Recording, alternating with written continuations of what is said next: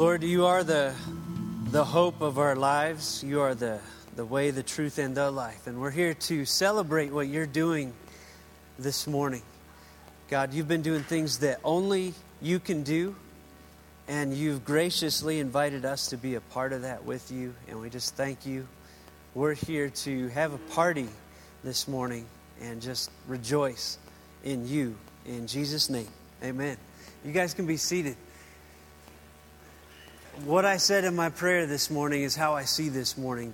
This is a party, it's a celebration of what God's been doing in hearts and lives around us.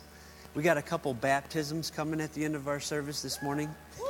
Yeah, two, two women who have given their lives to Jesus, that Jesus has saved, brought out of darkness into the light. We're going to launch and pray over leaders of a new missional community that have the desire to spread that word to other people. And I just want to have the attitude of our hearts smiling, our, our faces smiling, our, our bodies and voices just giving praise to God. I don't know if we do that enough in church. I think sometimes we get the wrong perception of church. I'll never forget a time a buddy of mine, another pastor, and I did a couple baptisms. And during the process, we laughed and we smiled and we talked about how wonderful it was. And we were joking around, and it was it was a party because that's what it was to us. And got to the lobby only to realize that we were going to be confronted by someone that said, "I was really offended by the tone of that service. I feel like baptisms ought to be a somber occasion." Like, I think you missed what, what's going on in baptism because when I read Luke 15 and other passages in the New Testament, I read about a God who celebrates when one sinner comes home to Jesus. And I don't imagine him celebrating like this. I imagine him smiling and enjoying what's going on in the lives of people that have been reached through his son Jesus Christ. So that, that's the whole tone I want to take this morning a tone of celebration, knowing that, that God is celebrating with us. And it's okay to smile, and it's okay to laugh, and it's okay to clap your hands and just rejoice in what God's doing. When I think of what God does, I just wanted to set the tone with a passage from Scripture in Psalm 40.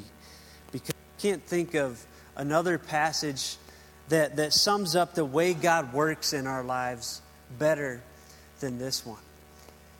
Psalm 40. Often, when it comes to God work, God's work in our individual lives, it starts when we get to the place where we cry out to Him for help. Right? Psalm 40, verse 1 says, I waited patiently for the Lord. He turned to me and heard my cry. And I wonder as you think back over your own life, maybe you're there right now, if you've ever cried out to God, when you found yourself in a situation where you just knew you couldn't get through it on your own. Uh, it might have been a financial hardship, it might have been a health issue, it might have been a relationship falling apart, loss of a loved one. It, it might be the ultimate situation where we look at our sin and we realize that I cannot get right before God on my own. I need a Savior. And so you cry out to Him. You know what crying out to God requires? Humility requires an acknowledgement that I can't do this on my own.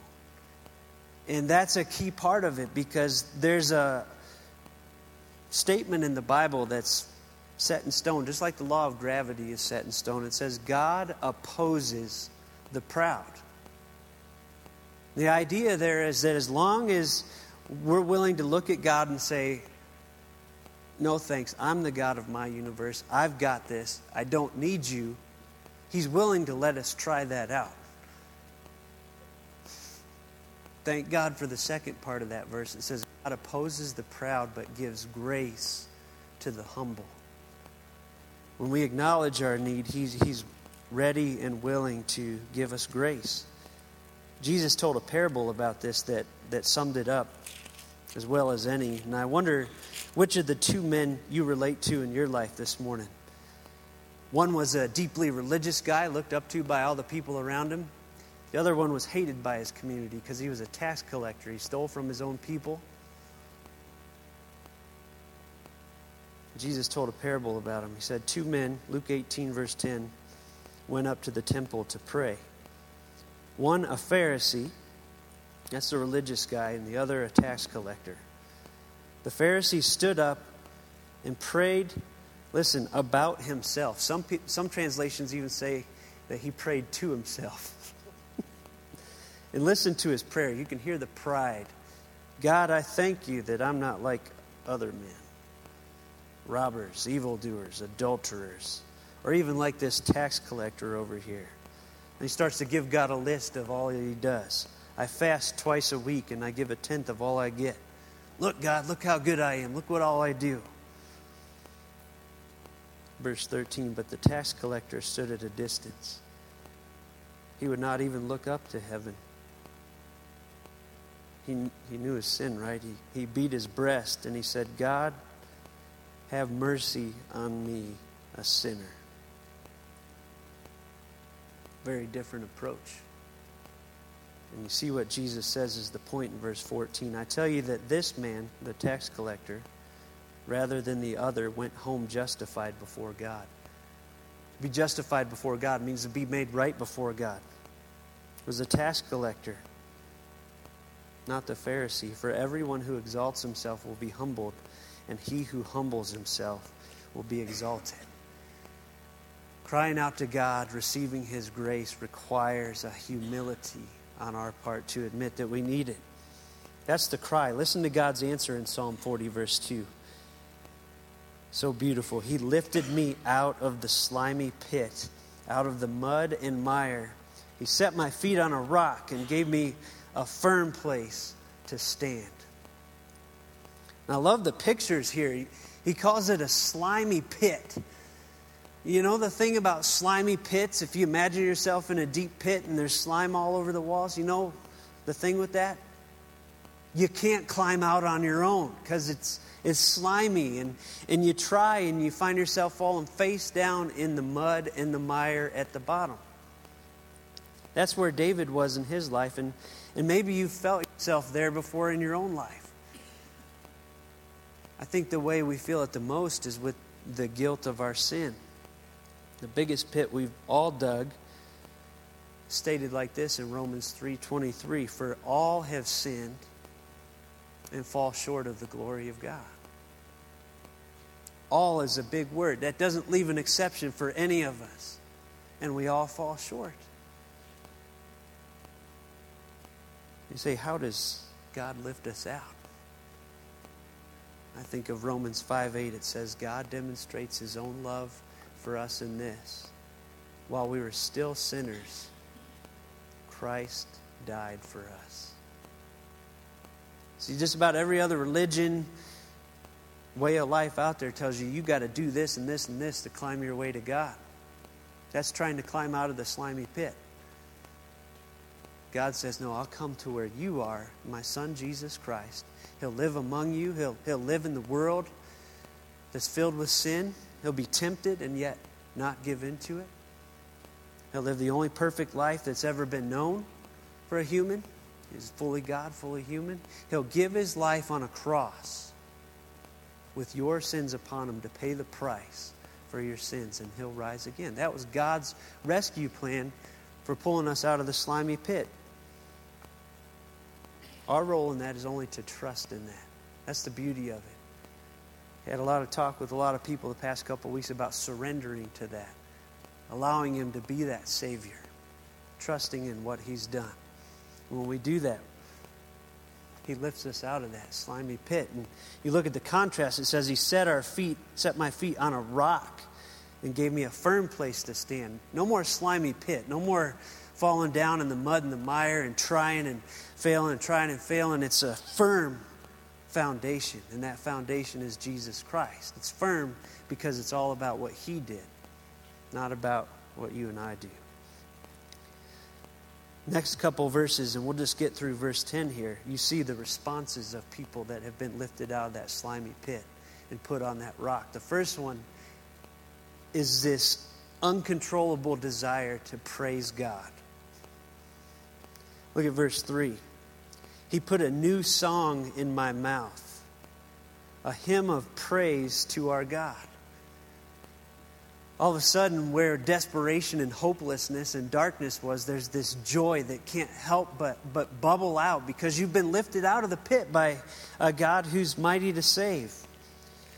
In the New Testament, Ephesians 5:19 says this is one sign that you're filled with the Spirit of God. Listen to how Paul wrote it. Ephesians 5:19. Speak to one another with psalms, hymns, and spiritual songs. Sing and make music in your heart to the Lord. When you find those songs bubbling out of you of praise to God, whether you're driving down the road, listening to radio shine, taking your shower, work, whatever, those songs bubbling out of you are a sign that He's at work in your life. And that's a beautiful thing. And it says at the end of that verse, many will see and fear and put their trust in the Lord. What that means is when they see someone that was hopeless and given up on life and discouraged, now filled with these songs coming out of them, they're like, something changed here. They're going to see that and it says they'll, they'll fear. That means they'll be in awe of what's going on. And, and they'll put their trust in the Lord. That transformation in our lives is one of the things God uses to bring others to Himself. This praise goes on in verse 4 Blessed is the man who makes the Lord his trust, who does not look to the proud, to those who turn aside to false gods. No more counting on other people as our ultimate source of hope. No more counting on the idols of money or fame or comfort. I put my trust in God now. Then he starts to look at all the things God's done. And maybe you could do this with him as you look back at your life. He says, Many, O Lord my God, are the wonders you have done. You say that, right? You look back at your life and say, Wow, look at all these things God has done up to this point in my life. And then he starts to look forward. Think about this. He says, The things you planned for us things that are planned and have not yet happened. No one can recount to you. Were I to speak and tell of them, they would be too many to declare. The idea here is not only has God been at work in the past, when he looks down at his children, he's got such good plans for your future. And there's so many of them that it, there's just not time to even say them. He's got that kind of love and plan for your life. So, worship's one natural response. The second of the three is obedience. Obedience to what he wants in our lives, what he commands in our lives. This comes from verse, verses 6 through 8. First, he's going to talk, talk about external religion, going through the motions. Sacrifice and offering you did not desire. It's like, I don't, I'm not interested in just your external worship, okay? I'm not interested in just you coming to church every week. I'm not interested in just you giving in the offering plate. I'm not interested in you just going through these motions. But a body you have given me, burnt offerings and sin offerings you did not require. Then I said, Here I am. I have come and is written about me in the scroll. And here, here's what ought to be the cry of the heart of everyone who's come to Jesus. Verse 8 I desire to do your will, O my God. Your law is within my heart. It's not I have to do your will. It's not I'll do it if they make me and because people are watching me. It's I desire from the inside out to do what you want in my life, God. Now you may hear that and say, why would I risk that? Why would I say that to God? That's I've got my plans, my ways, my dreams. I don't want to surrender all that. That's scary. And we all relate to that, right? Surrendering everything. Why should I do that? You should do that because we find out a thousand years later when the author of Hebrews wrote his letter. He looked back at this passage, these very verses, he says, ultimately, before we get to our own obedience, this is about the obedience of Jesus Christ, the Son of God. Listen to this in Hebrews 10, verse 5. When Christ came into the world, Jesus came into the world, he said, and then it goes on to say these verses Sacrifice and offering you did not desire, but a body you prepared for me. He gave his son a body, a human body. You prepared that for me, Father. With burnt offerings and sin offerings, you are not pleased. All that external worship that's been going on for years could not cover the sin. It didn't do it. Then I said, Jesus said, Here I am, Father. It is written about me. I have come to do your will, O God. You say, What was the will of the Father for his Son? Hebrews 10, verse 12. When this priest, Jesus, had offered for all time one sacrifice for sins, he sat down at the right hand of God. That was the Father's will for Jesus Christ. One sacrifice for all time, for all of our sins. Verse 14 By one sacrifice, he is made perfect forever. Listen to this. He has made perfect forever those who are being made holy.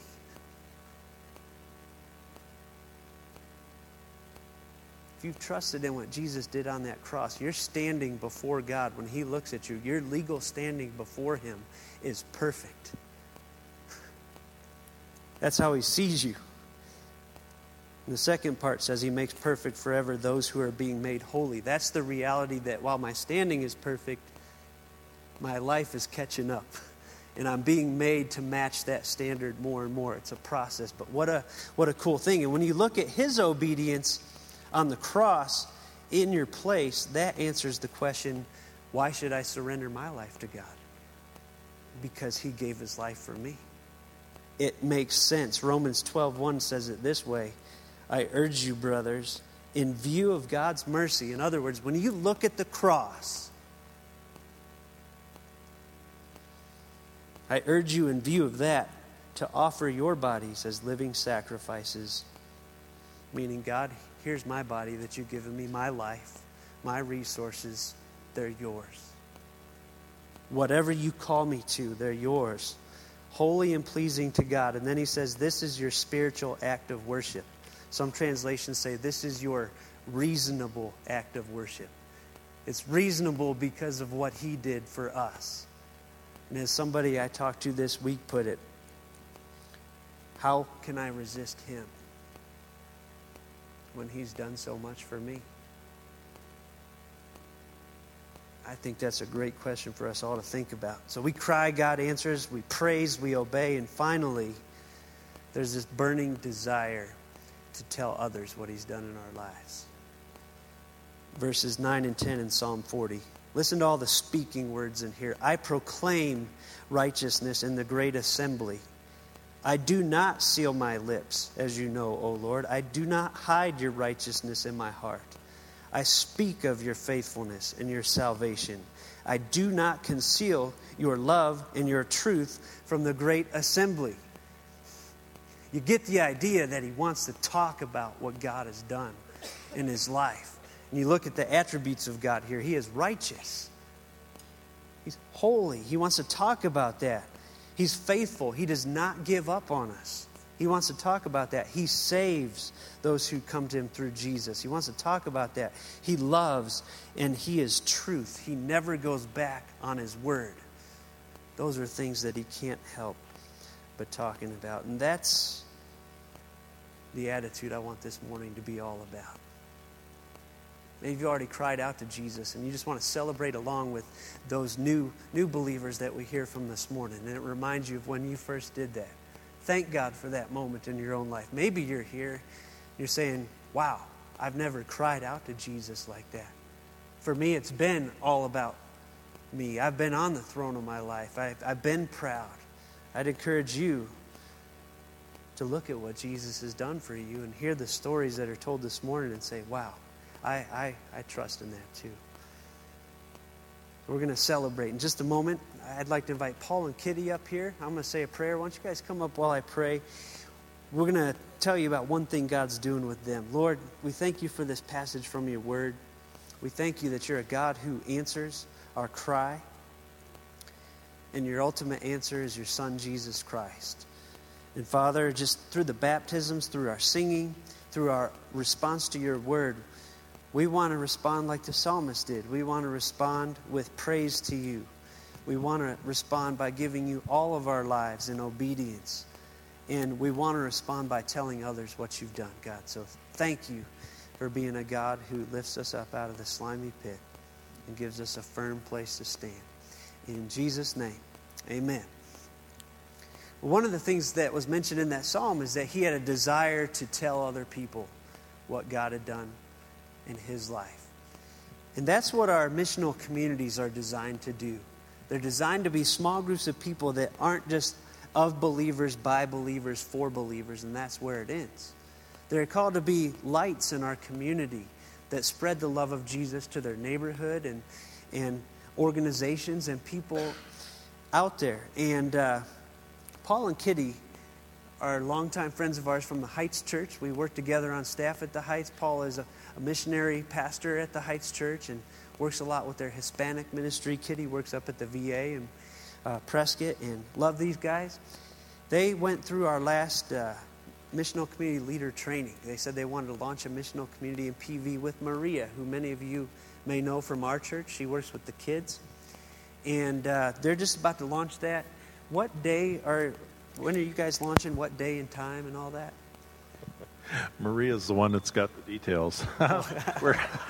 it's in two weeks. Two weeks. Two weeks, Wednesday. Okay, so we'll, we'll get that up on the website after we talk to Maria. Yeah. Can you guys share just a little bit of what's God putting on your heart? Why now? Why where you're at? What what is what are the hopes and dreams for that group that God's laid on your heart? I'll let you, I'll let you talk first. You want me to talk? yeah. yeah. Well, I'm just excited about um, being a part of a group that's on mission. Yeah. Um, and I, I guess a, a, particular point that I'm, there's Maria, come on up, that I'm excited about is just seeing what each individual, the resources that we have as a group. Um, I think of Moses when God said he wanted to use him, and he said, What do you have in your hand? A rod, throw it down. We got to release what we have to his service, and then it becomes useful. As long as we're holding on to it, it's, you know, it's not. We have to give it to God. So we're excited about that, um, about seeing what, how our group is going to impact the community and what resources we're, we have. So I'll turn it over to my wife here. I didn't prepare anything. So you can give me the elbow and a, you know, we've we've been getting together with Maria before and working with Hispanic people and we saw that our neighborhood isn't full of Hispanics. and yet we're flexible. We'll reach anybody.